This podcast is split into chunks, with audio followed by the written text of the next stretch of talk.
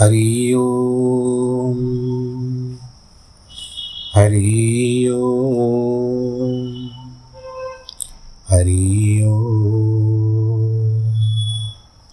गुरुर्ब्रह्मा गुरुर्विष्णु गुरुर्देवो महेश्वरः गुरुर्साक्षात् परब्रह्मः। तस्मै श्रीगुरवे नमः विघ्नेश्वराय वरदाय सुरप्रियाय लम्बोदराय सकलाय जगद्दिताय नागाननाय श्रुतियज्ञविभूषिताय गौरीसुताय गणनाथ नमो नमस्ते।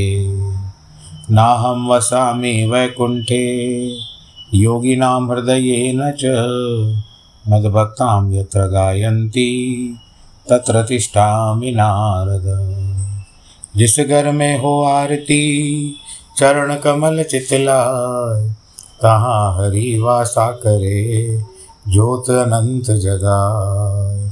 जहाँ भक्त कीर्तन करे, बहे प्रेम दरिया। तहाँ हरि श्रवण करे, सत्यलोक से आए। सब कुछ दीना आपने, भेंट करूँ क्या नाथ? नमस्कार की भेंट लो जोड़ू मैं दोनों हाथ जोड़ू मैं दोनों हाथ जोड़ू मैं दोनों हाथ।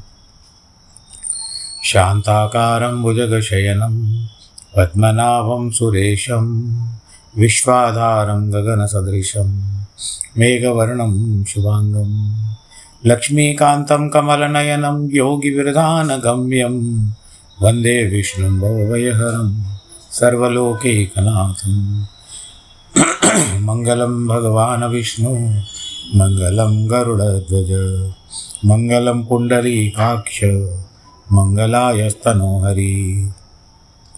सर्वमङ्गलमाङ्गल्ये शिवे सर्वार्थसाधिके शरण्ये त्र्यम्बके गौरी, नारायणी नमोऽस्तु ते, नारायणी नमोऽस्तु नारायणी नमोऽस्तु ते।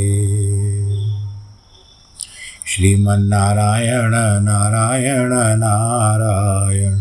श्रीमन्नारायण नारायण नारायण भजमन नारायण नारायण नारायण भजमन नारायण नारायण नारायण श्रीमन्नारायण नारायण नारायण, लक्ष्मी नारायण नारायण नारायण। बोलो लक्ष्मी नारायण भगवान की जय। प्रिय भक्तजनों कल की कथा में आप लोगों ने सुना कि किस तरह से महाराज जनक ने सुखदेव जी को ज्ञानोपदेश किया, फिर वे लौटे, अपने पिता से मिले। सनंद सनंद जी कहते हैं,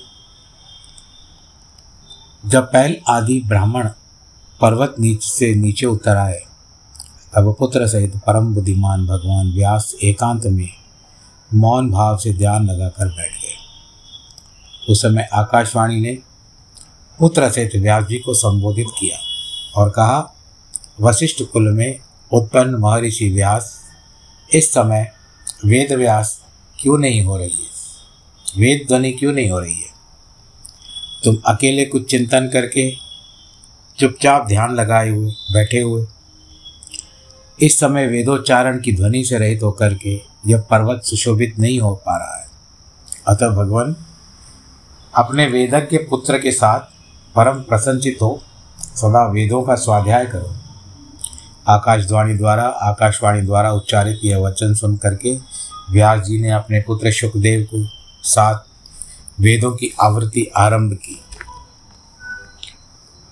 जिस तरह से पढ़े वे दोनों पिता पुत्र दीर्घ काल तक वेदों का पारायण करते रहे। इसी बीच में एक दिन समुद्री हवा से प्रेरित कोई होकर बड़े ज़ोर की आंधी आ गई।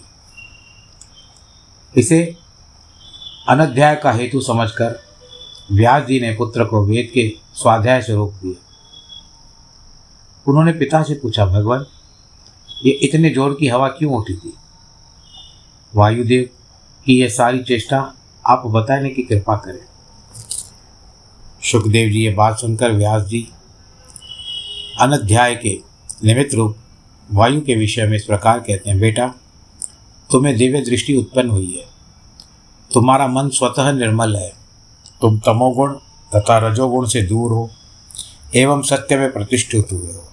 अतः अपने हृदय में वेदों का विचार करके स्वयं बुद्धि द्वारा अनध्याय के कारण वायु के विषय में आलोचना करो। पृथ्वी और अंतरिक्ष में जो वायु चलती है, उसके सात मार्ग हैं, जो धूम तथा गर्मी से उत्पन्न बादल समूह और ओलों को इधर से उधर जाता है वह प्रथम मार्ग में प्रवाहित होने वाला प्रवाह है। उसका नाम है वायु। जो आकाश में रस की मात्राओं और बिजली आदि की उत्पत्ति के लिए प्रकट होता है, वो महान तेज से सत्य उत्पन्न द्वितीय वायु को आवह नाम से प्रसिद्ध है। बड़ी भारी आवाज़ के साथ बहता है, जो सदा सोम, सूर्य आदि ज्योतिर्मय ग्रहों का उदय एवं उद्भव कारण करता है। मनुष्य, पुरुष, शरीर के भीतर, जिसे उद्धान कहते हैं, वे चारों समुद्रों से जल ग्रहण करता है। उसे उठाकर जीमूतों को देता है और जीमूतों से के जल से संयुक्त होकर उन्हें पर्जन्य के हवाले करता है। वह महान वायु उद्वह कहलाता है। आप लोग फिर से सुनिएगा इसको, क्योंकि मैं तो पढ़ता जाऊँगा, कहता जाऊँगा आपको। जल्दी से समझ में ना आए तो फिर से आप इस अध्याय को फिर से सुनिएगा। उद्वह कहते हैं। जिससे प्रेरित होकर अनेक प्रकार के नीले महामेघ घटा बांधकर जल बरसना शुरू करते हैं तथा जो देवताओं के मा अना आकाश मार्ग से चलने वाले, विमानों के साथ स्वयं वहन करता है वह पर्वतों का मान मर्दन करने वाला वायु संवह नाम से प्रसिद्ध है, जो वृक्ष भाव से वेग पूर्वक बहकर वृक्षों को तोड़ता है, उखाड़ फेंकता है, तथा जिसके द्वारा संगठित है प्रलयकालीन मेघ बलाहक संज्ञा धारण करते हैं। जिसका संचरण भयानक उत्पाद करने वाला है तथा जो सात मेघों की घटाएँ लिए चलता है, वह अत्यंत पश्चिम पश्चिम पश्चिम वायु विवाह कहलाता है। जिसके आधार पर आकाश में दिव्य जल प्रवाहित होते हैं, जो आकाश गंगा के पवित्र जल को धारण करके स्थित है, जिसके द्वारा दूसरे से प्रतहित होकर हज़ारों किरणों के उत्पत्ति स्थान सूर्य देव की एक किरण से प्रयुक्त युक्त प्रतीत होते हैं, जिनसे यह पृथ्वी प्रकाशित होती है। तथा अमृत की दिव्य निधि चंद्रमा का भी सबसे पोषण होता है। उस छठे वायु का नाम है परिवह यह संपूर्ण विजयशील तत्वों में श्रेष्ठ है, जो अनंत काल में संपूर्ण प्राणियों के प्राणों के शरीर से निकलता है, जिसके इस प्राण निष्कासन रूप मार्ग का मृत्यु तथा वैवस्वत यम अनुगमन मात्र करते हैं। सदा आध्यात्म चिंता से लगी हुई शांत बुद्धि के द्वारा बलिबांति विचार या अनुसंधान करने वाले ध्यान, अभ्यास, परायण, पुरुषों की ओर अमृतत्व देखने वाले समर्थ, जिसे स्थित होकर के प्रजापति दक्ष के दस हज़ार पुत्र बड़े वेग से संपूर्ण दिशाओं में अंत में पहुँच गए, जिसके वृष्टि का जल तिरोहित होकर के वर्षा बंद हो जाती है। वह सर्वश्रेष्ठ वायु, सप्तम वायु का नाम है परावह उसका अतिक्रमण करना सबके लिए कठिन है। इस प्रकार ये सात मरुदगण द्वितीय के परम अद्भुत पुत्र हैं। इनकी सर्वत्र गति है। ये सब जगह विचरित रहते हैं। किंतु बड़े आश्चर्य की बात है कि इस वायु के वेग में आज ये पर्वतों में श्रेष्ठ हिमालय की भी सहसा काँप उठता है। यह वायु भगवान विष्णु का निश्वास है। जब कभी सहसा निश्वास वेग से निकल पड़ता है तो उस समय सारा जग व्यथित होता है। इसीलिए ब्रह्मवेता पुरुष प्रचंड वायु, जिसको हम लोग आंधी कहते हैं, चलने पर वेद का पाठ नहीं करते। वेद भी भगवान का निश्वास ही है। उस समय वेद पाठ करने पर वायु से वायु को क्षोभ प्राप्त होता है। इसके लिए जो चल रहा है, उसको चलने देनी चाहिए। वेद के द्वारा उसको रोकना नहीं चाहिए। अनध्या के विषय में यह बात कह करके पराशर नंदन भगवान व्यास अपने पुत्र सुखदेव से कहते हैं, अब तुम वेद का पाठ करो, वायु रुक गई है। यूँ कहकर वे आकाश गंगा के तट पर गए। जब व्यास जी स्नान करने चले गए, तब ब्रह्मवेताओं में श्रेष्ठ सुखदेव जी वेदों का स्वाध्याय करने लगे। वे वेद और वेदांगों में पारंगत विद्वान थे। नारद जी व्यासपुत्र सुखदेव जी जब स्वाध्याय में लगे हुए थे उस समय वहाँ भगवान सनत कुमार एकांत में उनके पास आए।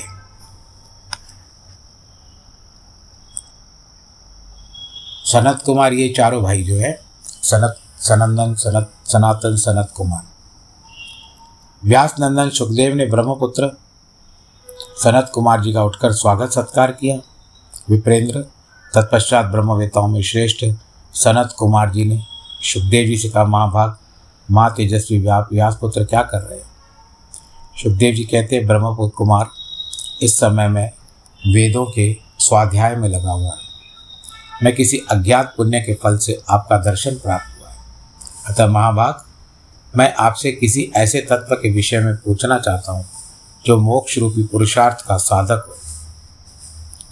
आप कृपा पूर्वक बताएँ, जिससे ये मुझे ज्ञान भी प्राप्त सनत कुमार जी ने कहा, ब्राह्मण, विद्या के समान कोई नेत्र नहीं है।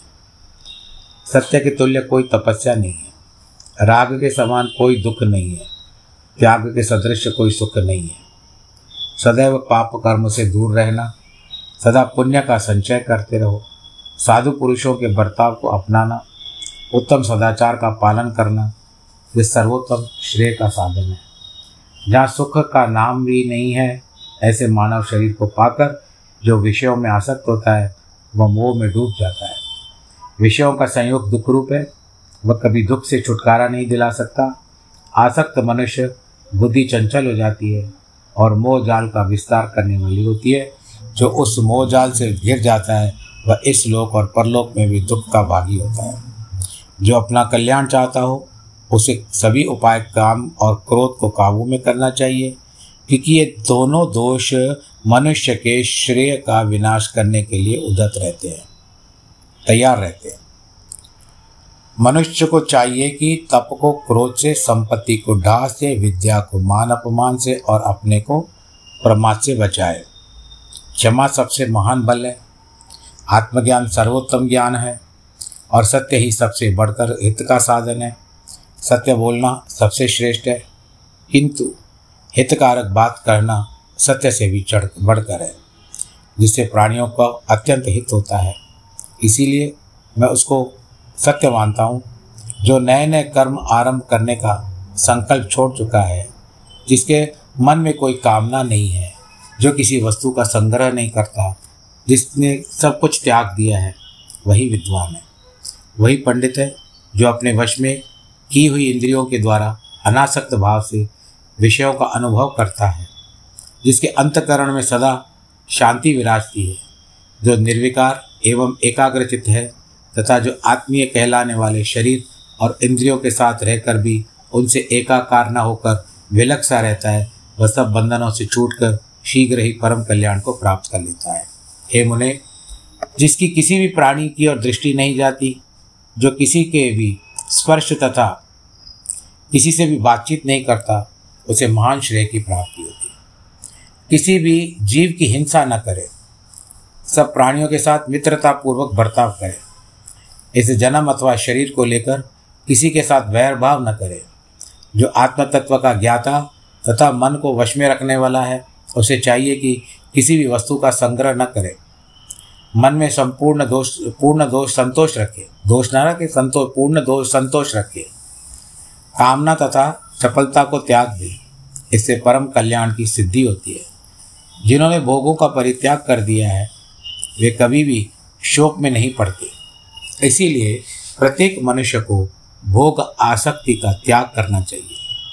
जो किसी से भी पराजित न होने वाले परमात्मा को जीतना चाहता हो, उसे तपस्वी, जितेंद्रिय, मननशील, संयत संयम चित्त तथा संपूर्ण विषयों में अनासक्त होना चाहिए। जो ब्राह्मण त्रिगुणात्मक विषयों में आसक्त न होकर सदा एकांत वास करता है, वो बहुत शीघ्र ही सर्वोत्तम मोक्ष को प्राप्त करता है। जो सांसारिक बातों में सुख समझता है, प्राणियों के बीच में रहकर भी, स्त्रियों सहित अकेले रहने में आनंद मानता है, उसे ज्ञानंद से ज्ञानानंद से तृप्त समझना चाहिए। जो ज्ञानानंद से पूर्ण पूर्ण, पूर्णतः तृप्त है, उसको शोक नहीं पड़ता। जीव सदा कर्मों के अधीन रहता है, वह शुभ कर्मों से देवता होता है। शुभ और अशुभ दोनों के आचरण से मनुष्य योनि में जन्म पाता है। तथा केवल शुभ कर्मों में पशु पक्षी आदि नीच योनियों में जन्म ग्रहण करता है। उन उन योनियों में जीव को सदा जरा मृत्यु, नाना प्रकार के दुखों का शिकार होना पड़ता है। इस प्रकार संसार में जन्म लेने वाले मनुष्य प्राणी संताप की आग में पकाए जाते हैं।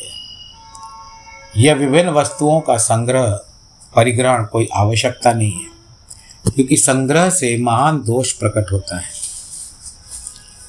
रेशम का कीड़ा अपने संग्रह के कारण ही बंधन में पड़ता है। मकड़ी भी अपने जाले में खुद ही कभी कभी फंस जाती है। स्त्री, पुत्र आदि कुटुंब में आसक्त रहने वाले जीव उसी प्रकार कष्ट पाते हैं, जैसे जंगल में बूढ़े हाथी तालाब के दलदल में फंस कर के दुख भोगते हैं। जैसे महान जाल में फंसकर पानी के बाहर आए हुए मच्छर तड़प तड़पते हैं, उसी प्रकार स्नेह जाल में फंसकर अत्यंत कष्ट उठाते हुए इन प्राणियों की ओर दृष्टिपात करो। क्या होता है? कुटुंब, पुत्र, स्त्री, शरीर और द्रव्य का संग्रह, ये सब कुछ पर आया है। सब अनित्य है। यहाँ अपना क्या है? केवल पुण्य और पाप। अर्थ जिसको परमात्मा भी कहते हैं कि प्राप्ति के लिए, अर्थ एक धन को कहते हैं, दूसरे परमात्मा, परमार्थ। विद्या, कर्म, पवित्रता और अत्यंत विस्तृत ज्ञान का सहारा लिया जाता है।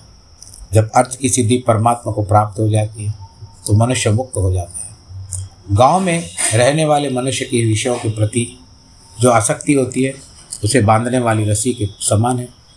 पुण्यात्मा पुरुष उस रस्सी को काट कर आगे परमार्थ के पथ पर बढ़ जाते हैं। पापी जी उसे नष्ट नहीं काट पाते, उसको नष्ट नहीं कर सकते। यह संसार एक नदी के समान है रूप इसका किनारा है, मन स्रोत है, स्पर्श द्वीप है और रस ही प्रवाह है। गंध इस नदी का कीचड़ है, शब्द जल और स्वर्ग रूपी दुर्गम घाट है। इस नदी को मनुष्य शरीर रूपी नौका की सहायता से पार कर सकता है। क्षमा इसको खेने वाली डांड और धर्म इसका, इसको स्थिर करने वाला लंगर है। विषयाशक्ति के त्याग रूपी शील ग्रामी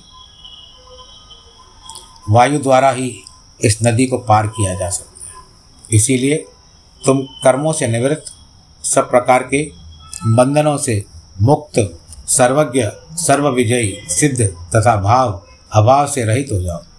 बहुत से ज्ञानी पुरुष संयम और तपस्या के बल से नवीन बंधनों का उच्छेद करते के लिए प्राप्त हो चुके अवध सिद्धि को प्राप्त हो चुके आगे सनत कुमार जी कहते सुखदेव शास्त्र शोक को दूर करने वाला है, वह शांति कारक है तथा कल्याणमय है। वे अपने शोक का नाश करने के लिए शास्त्र का श्रवण करने से उत्तम बुद्धि को प्राप्त होता है। उनके मिलने पर मनुष्य सुखी एवं अभ्युदयशील होता है। शोक के हज़ारों और भय सैकड़ों, भय के सैकड़ों स्थान हैं। वे प्रतिदिन मूड मनुष्य पर ही अपना प्रभाव डालते हैं। विद्वान पुरुष उन पर, विद्वान पुरुषों के ऊपर उनका ज़ोर नहीं चलता। अल्प बुद्धि वाले मनुष्य ही अप्रिय वस्तुओं के संयोग और प्रिय वस्तु के वियोग से मन ही मन दुखी होते हैं। जो वस्तु भूतकाल में, गर्भ में छिप गई होती है उसे गुणों का स्मरण नहीं करना चाहिए। क्योंकि जो आदरपूर्वक उसके गुणों का चिंतन करता है, वह उसकी आसक्ति के बंधन से मुक्त नहीं हो पाता। जहाँ चित्त की आसक्ति बढ़ने लगे, वहाँ दोष दृष्टि करनी चाहिए और उसे अनिष्ट को बढ़ाने वाला समझना चाहिए। ऐसा करने पर उसके शीघ्र ही वैराग्य हो जाता है। जो बीती बात के लिए शोक करता है, उसे धर्म, अर्थ और यश की प्राप्ति नहीं होती है। वह उसके अभाव का दुख मात्र उठाता है। उसके अभाव से दूर नहीं होता। सभी प्राणियों में उत्तम पदार्थ से संयोग और वियोग प्राप्त होते हैं। कितने भी बड़े भाई है ना? भाई आपस में है, नहीं रह सकते, लेकिन जब ज़मीन और जायदाद की बात आती है, संयोग हुआ भाइयों के जैसे, पर वियोग होता है इसी ज़मीन जायदाद के किसी एक पर ही शोक का अवसर नहीं आता। जो मनुष्य भूतकाल में मरे हुए किसी व्यक्ति के अथवा नष्ट हुई किसी वस्तु के लिए निरंतर शोक करता है, वह एक दुख से दूसरे दुख को प्राप्त होता है। इस प्रकार उसे दो अनर्थ भोगने पड़ते हैं। यदि कोई शारीरिक और मानसिक दुख उपस्थित हो जाए, उसे दूर करने के लिए उपाय काम न दे सके तो उसके बिना लिए चिंता न करनी चाहिए। दुख दूर करने की सबसे अच्छी दवा यही है कि उसका बार बार चिंता न करो। छोड़ दो उसको, भूल जाओ। चिंतन करने से घटता नहीं है, बल्कि और बढ़ता ही है। इसीलिए मानसिक दुख को, बुद्धि के विचार से और शारीरिक कष्ट को औषध सेवन द्वारा नष्ट करना चाहिए। शास्त्र ज्ञान के प्रभाव से ही ऐसा होना संभव है। दुख पड़ने पर बालकों की तरह रोना उचित नहीं है। पर देखिए, ऐसा होता नहीं है। कभी कभी दुख के पहाड़ टूट पड़ते हैं तो व्यक्ति को रोने के सिवा और कुछ नहीं सूझता है। सब लोग कहते हैं, भले ढाढ़स ढाढ़स देते हैं, धीरज बंधाते हैं कि धैर्य रखो, सब कुछ अच्छा हो जाएगा। पर नहीं होता है।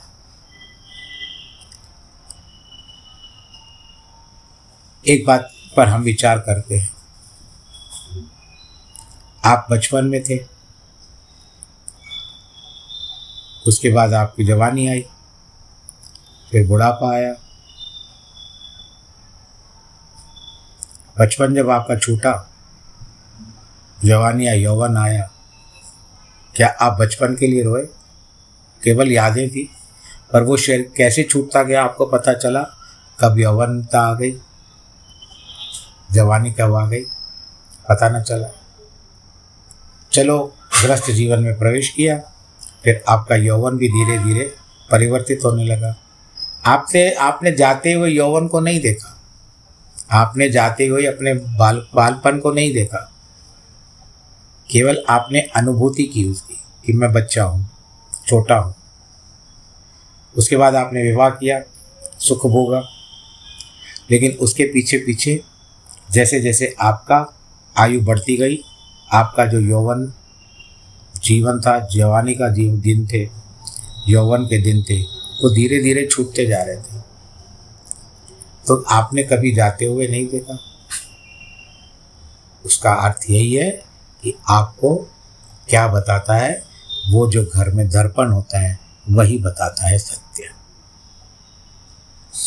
ऐसा भी कहा जाता है कि महाराज दशरथ ने सर पर अपने एक सफ़ेद बाल देखा उन्होंने तुरंत ही राम को राजाभिषेक देने का विचार कर लिया। वो तो बहुत बाद में हुई, परंतु विधि ने संकट डाला। राम चले वनवासी होकर विधि ने संकट डाल दिया। तो आप कभी इन चीज़ों के लिए रोए हो? हाँ आपकी जो स्मृति है, वो उनको छोड़ती नहीं है। मैं ऐसा दौड़ता था, मैं ऐसे करती थी, मैं वैसे करती थी भाग भाग के करती थी, मैं स्पोर्ट्स गर्ल थी। मैं स्पोर्ट्स बॉय था, ये सब थी। हम कितने काम कर लेते थे। और हमारी माताएँ जो बड़ी बड़ी थी, बहनें, बड़ी माताएँ जो हमसे ज़्यादा उम्र की थी, वो कहती थी, हम कोस भर पानी भरने जाते थे। तो केवल स्मृतियाँ ही रहती है। इसी कारण रूप, यौवन, जीवन, धन, संग्रह, आरोग्य तथा प्रियजनों का सहवास ये सब अनित्य है। गरुड़ पुराण में लिखा है कि यदि ये अनित्य नहीं होते तो देखो कितने लोगों को दुख भोगना पड़ा है। अर्जुन को भी दुखना भोग भोगना पड़ा। युधिष्ठर पाँच पांडवों के साथ सदैव दुखी रहते थे। कभी उनको सुख की प्राप्ति नहीं भगवान के साथ रहते हुए भी भगवान श्री कृष्ण सदैव उनके साथ रहते थे। दुख मिटा देते थे, परंतु फिर भी वो दुखी होते थे। एक दुख का पहाड़ निकलता नहीं, दूसरा टूट पड़ता था उनके ऊपर। सारा जीवन बिताया कैसे उन्होंने, वो भी तो बताइए आप, विचार करिए। तो इसीलिए विद्वान पुरुषों को उसमें आसक्त नहीं होना चाहिए। आए हुए संकटों के लिए शोक करना उचित नहीं है। यदि इस संकट को टालने का कोई उपाय दिखलाई भी दे तो शोक छोड़ करके उसे करना चाहिए। इसमें संदेह नहीं है, जीवन में सुख की उपेक्षा दुख अधिक होते हैं। तथापि जरा और मृत्यु के दुख महान है, अतः उनसे अपने प्रिय का आत्मा का उद्धार करें। शारीरिक और मानसिक रोग सुदृढ़ धारण धारण करने वाले पुरुष के छोड़े हुए तीखेदार वाले बाड़ों की तरह शरीर को पीड़ित करते हैं। जो सुख और दुख दोनों की चिंता छोड़ देता है, वह अविनाशी ब्रह्म को प्राप्त होता है। और जो परमानंद का अनुभव करता है, धन के उपार्जन में बड़ा कष्ट पाता है। इसकी रक्षा में कोई भी सुख नहीं होता है, पहले तो धन की भी रक्षा नहीं कर सकता। तो इसके लिए उसको इस बात का विचार करना चाहिए कि सब्ज़ी उपार्जन किया है, सब कुछ रखो। अब पहले सरकार सहूलियत नहीं देती थी, बैंक नहीं होती थी और महाजन के पास ब्याज रखकर पैसे दिए जाते थे, रखे जाते थे। वहाँ से वो ब्याज देता था, साहूकार से दिए जाते थे। पर आजकल तो बैंक है, सलामत है, लेकिन आपकी भी थोड़ी सावधानी है, क्योंकि आजकल जो ये भी चलता है, आपका मोबाइल बैंक जो भी है, उसको भी आप सावधानी से संजो करके रखा करो। रहे आप तो ऐसे ही कह रहा हूँ, दिल में बात आ गई। आप तो मुझसे अच्छे चलाते होंगे। तो ये सारी बातें जो होती है ना, ये अकस्मात कभी कभी सारे दुख दे के जाती है। जिसकी आप कल्पना भी नहीं कर सकते हो। तो इसके लिए मन को सदैव ढाढ़स में रखोगे। और उसके अनुरूप चलोगे। एक परिस्थिति को देख करके उपस्थिति किस तरह से है स्थिति कैसी है, ऐसे को विचार करते हुए आप अपने कार्य में संलग्न हो जाओगे तो आपके जो दुख हैं वो कम होते जाएँगे। इसके लिए कहते हैं ना कि मन को किसी और दूसरी तरफ़ हरि कीर्तन की तरफ़ करो। तो प्रभु एक नाम सा, प्रभु का नाम सहारा ही बन जाता है। इसके लिए उसी का सहारा ज़रूरी है। अपने से कुछ नहीं होता। दुख के दिन आते हैं। लेकिन सांसारिक सुख के लिए लोग फिर भी ऐसा कहते हैं कि दुख भगाने के लिए कई लोग हनुमान के जो संकट मोचन हनुमान अष्टक है, उसको पढ़ते हैं। या भगवान रामचंद्र जी का आपदा महताराम राम रक्षा स्तोत्र है, भगवत गीता है, ये सभी दुखों के निवारण के लिए बनाए गए। बाकी परिवार के सदस्य जिसको शरीर से छुटकारा चाहिए, डॉक्टरों ने जवाब दे दिया है और कहते हैं कि अब आप इसको भगवान का साथ ही चाहिए और कुछ नहीं है। तब उसके लिए गजेंद्र मोक्ष का पाठ बताया। कई लोग ऐसे गर्भवती स्त्रियों के लिए भी बताते हैं, पर वो अपनी अपनी मान्यता है अपना अपना विचार है। पर मृत्यु का, मृत्यु के समय उस जीवात, उस जीव को जो संसार छोड़ने वाला है, परंतु प्राण नहीं निकल गए, निकल रहे हैं किसी कारण फंसे हुए हैं, उसको प्राण निकालने के लिए, यानी प्रभु से सानिध्य कराने के लिए, केवल आप ही काम कर सकते हो। उस समय आप गजेंद्र मोक्ष का पाठ करो। एक दिन मैंने कई बार ऐसे इस वार्ता को बतलाया आपको, वार्तालाप किया है इस बात पर। पर फिर भी ना निकले तो तीन दिन कर दीजिए। तीन दिन के बाद नहीं करना है। बाकी प्रभु के ऊपर छोड़ दीजिए। जो होगा, उनको अपनाना होगा, क्योंकि कुछ ना कुछ तो संसार में उसको लेकर के जाना है, या कुछ रह गया, जो उसका श्वास अटक गया है, या क्या होता है। इसके लिए प्रभु जी उसमें से उसका निवारण करना चाहते हैं। वो वासनाएँ दूर करने के बाद भगवान वासुदेव जी उसको आकर के सभी वासनाओं से दूर करके उसको स्वयं लेके जाते हैं। गुरु नारायण भगवान की जय। तो अब कथा की विश्राम यहाँ पर आज आ, क्या कहते हैं बुधवार के दिन हो रहा है। आप सब लोग खुश रहिए आनंद के साथ रहिए अपना जीवन यापन अच्छी तरह से कीजिए। संसार तो आवागमन का एक रास्ता है ज़रिया है। कोई आता है कोई जाता है। और कोई दे के जाता है अच्छा। कोई नहीं भी दे के जाता है तो इसके लिए सब कुछ होने के बाद सदैव भगवान जी का ध्यान करते हुए कहिए कि करचरण कृतम्बा काय जम कर्म जम्बा श्रवण नयन जम्बा मानसम वा पराधम भीतम भीतम वा सर्वमे तत्क्षमस्व जय जय करुणाब्दे श्री महादेव शंभु। काय न वाचा मनसेन्द्रिय व, बुद्ध्यात्मना वा प्रकृतिस्वभावः सर्वं यद् सकलं परस्मै नारायणाय इति समर्पयामि। नमो नारायण।